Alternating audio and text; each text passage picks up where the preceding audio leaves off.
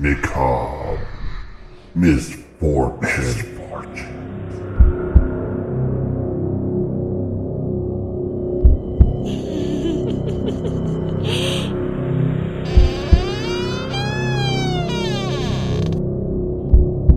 I'm watching you.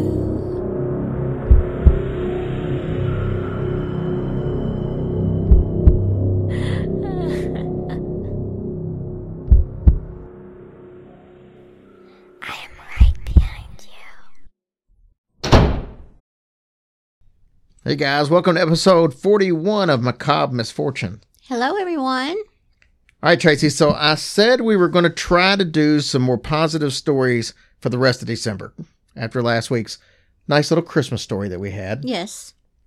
Well, this one is kind of positive, or at least kind of a positive aspect to it, but overall it's still a tragic story. Hmm. But I think you'll see where I'm going with it. Okay. It's not easy to find just the, you know, you got to keep to the theme a little bit, I think. All right. This is also going to be our second volcano story. Oh, a volcano. So today we're going to see what seems like a negative quickly get turned into a positive. Well, good. This is the ultimate case of being at the right place at the right time. Ludger Sylbaris. He was actually born in 1875 on Martinique, which is an island in the Caribbean. In 1902, he was working as a laborer in the town of St. Pierre. Nice. Now, this was a happening place. It was a port town, and it was kind of known as the Paris of the of the West Indies back then. Wow. Sounds really fancy. It does. But Ludger was not only working here, he was kind of really having a good time here as well. Maybe too good of a time.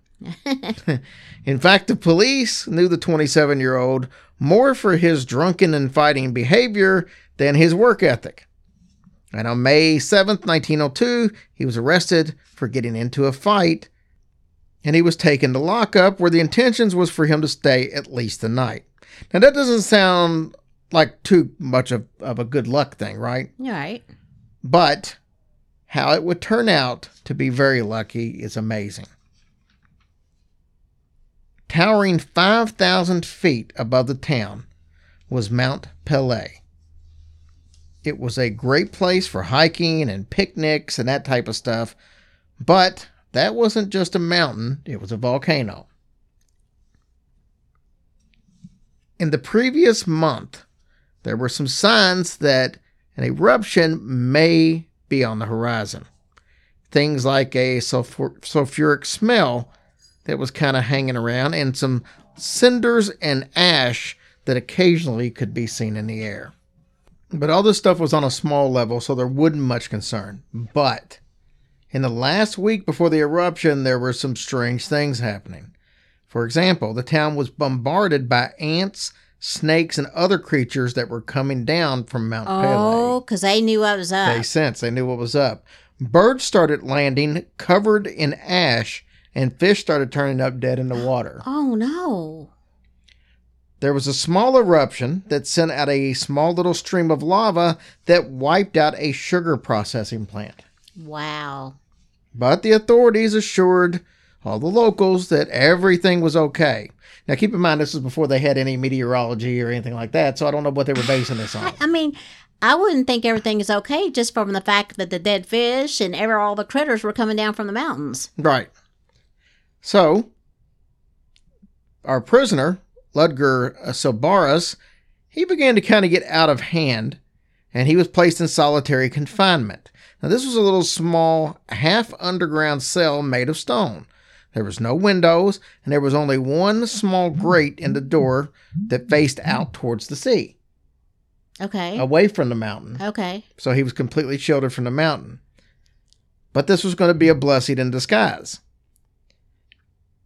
This basically grim ju- uh, dungeon was the single most protected building in the entire area. Oh, yeah. May 8th at 7:52 a.m., Mount Pierre went into full eruption mode. And I'll tell you about it right after this quick sponsor break. Dark smoke and ashes exploded into the air, and a huge amount of lava started flowing. The smoke blackened the sky for a 50 mile radius. A superheated amount of gas and fumes started pouring from the volcano at hundreds of miles an hour, flattening everything in an eight mile area, including the town of St. Pierre. Oh my goodness. The air reached levels of 1200 degrees, and anyone in its path was instantly incinerated. Oh my gosh. Oh Uh, wow. Unfortunately, just before the volcano erupted, thousands traveled into the city to seek refuge. Why would they go into the city? Well, babe, they didn't know any better. I guess they figured whatever was happening, they'd be, if they were in buildings, that they would be safer. Oh, that's true. Well, I guess that's true. But that didn't help, I'm sure. No, it did not. The superheated gases consumed the oxygen and replaced it with deadly gases. People's lungs were burned from the inside out, even after taking just one breath.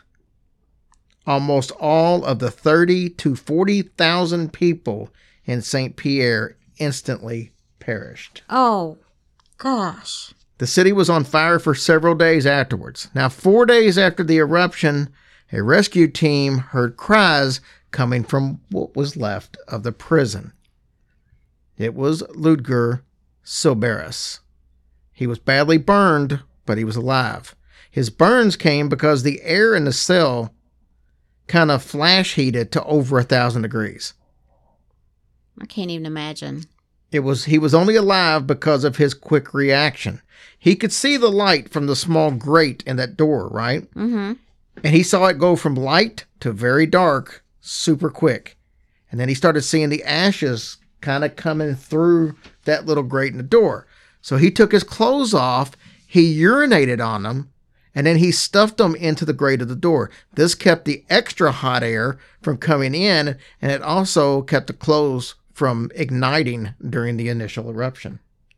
I can't believe he thought of that. I wouldn't have thought of it. I wouldn't have either. I would have thought it had been so hot that it would have dried out almost instantly It's- and it still would have caught on fire. yeah. But he was horrifically burned, but he did wake up unlike anyone else in the town. He was the only known survivor that was in the actual town. Now, there were two other survivors. One we're going to talk about in a little bit, but technically, she wasn't in the town during the eruption. So we'll talk about her a little bit later. Ludger's story was so miraculous that he received a pardon for his crimes, obviously, and he actually became a minor celebrity. After he recovered, he was contacted by Barnum and Bailey Circus, and they hired him to travel with the circus as a living legend, the man who lived through Doomsday. He was the first black performer ever in the circus, which was segregated at the time. And Ludger would tell audiences about what he experienced before showing his horrific scars. Oh wow. Oh my gosh. What do you even say about that? I mean I mean, thank God he's alive, but then you got to put yourself on display as, you know, horribly well, he didn't disfigured. have or- to put it on display, but I mean, he found a way to, to make money from it.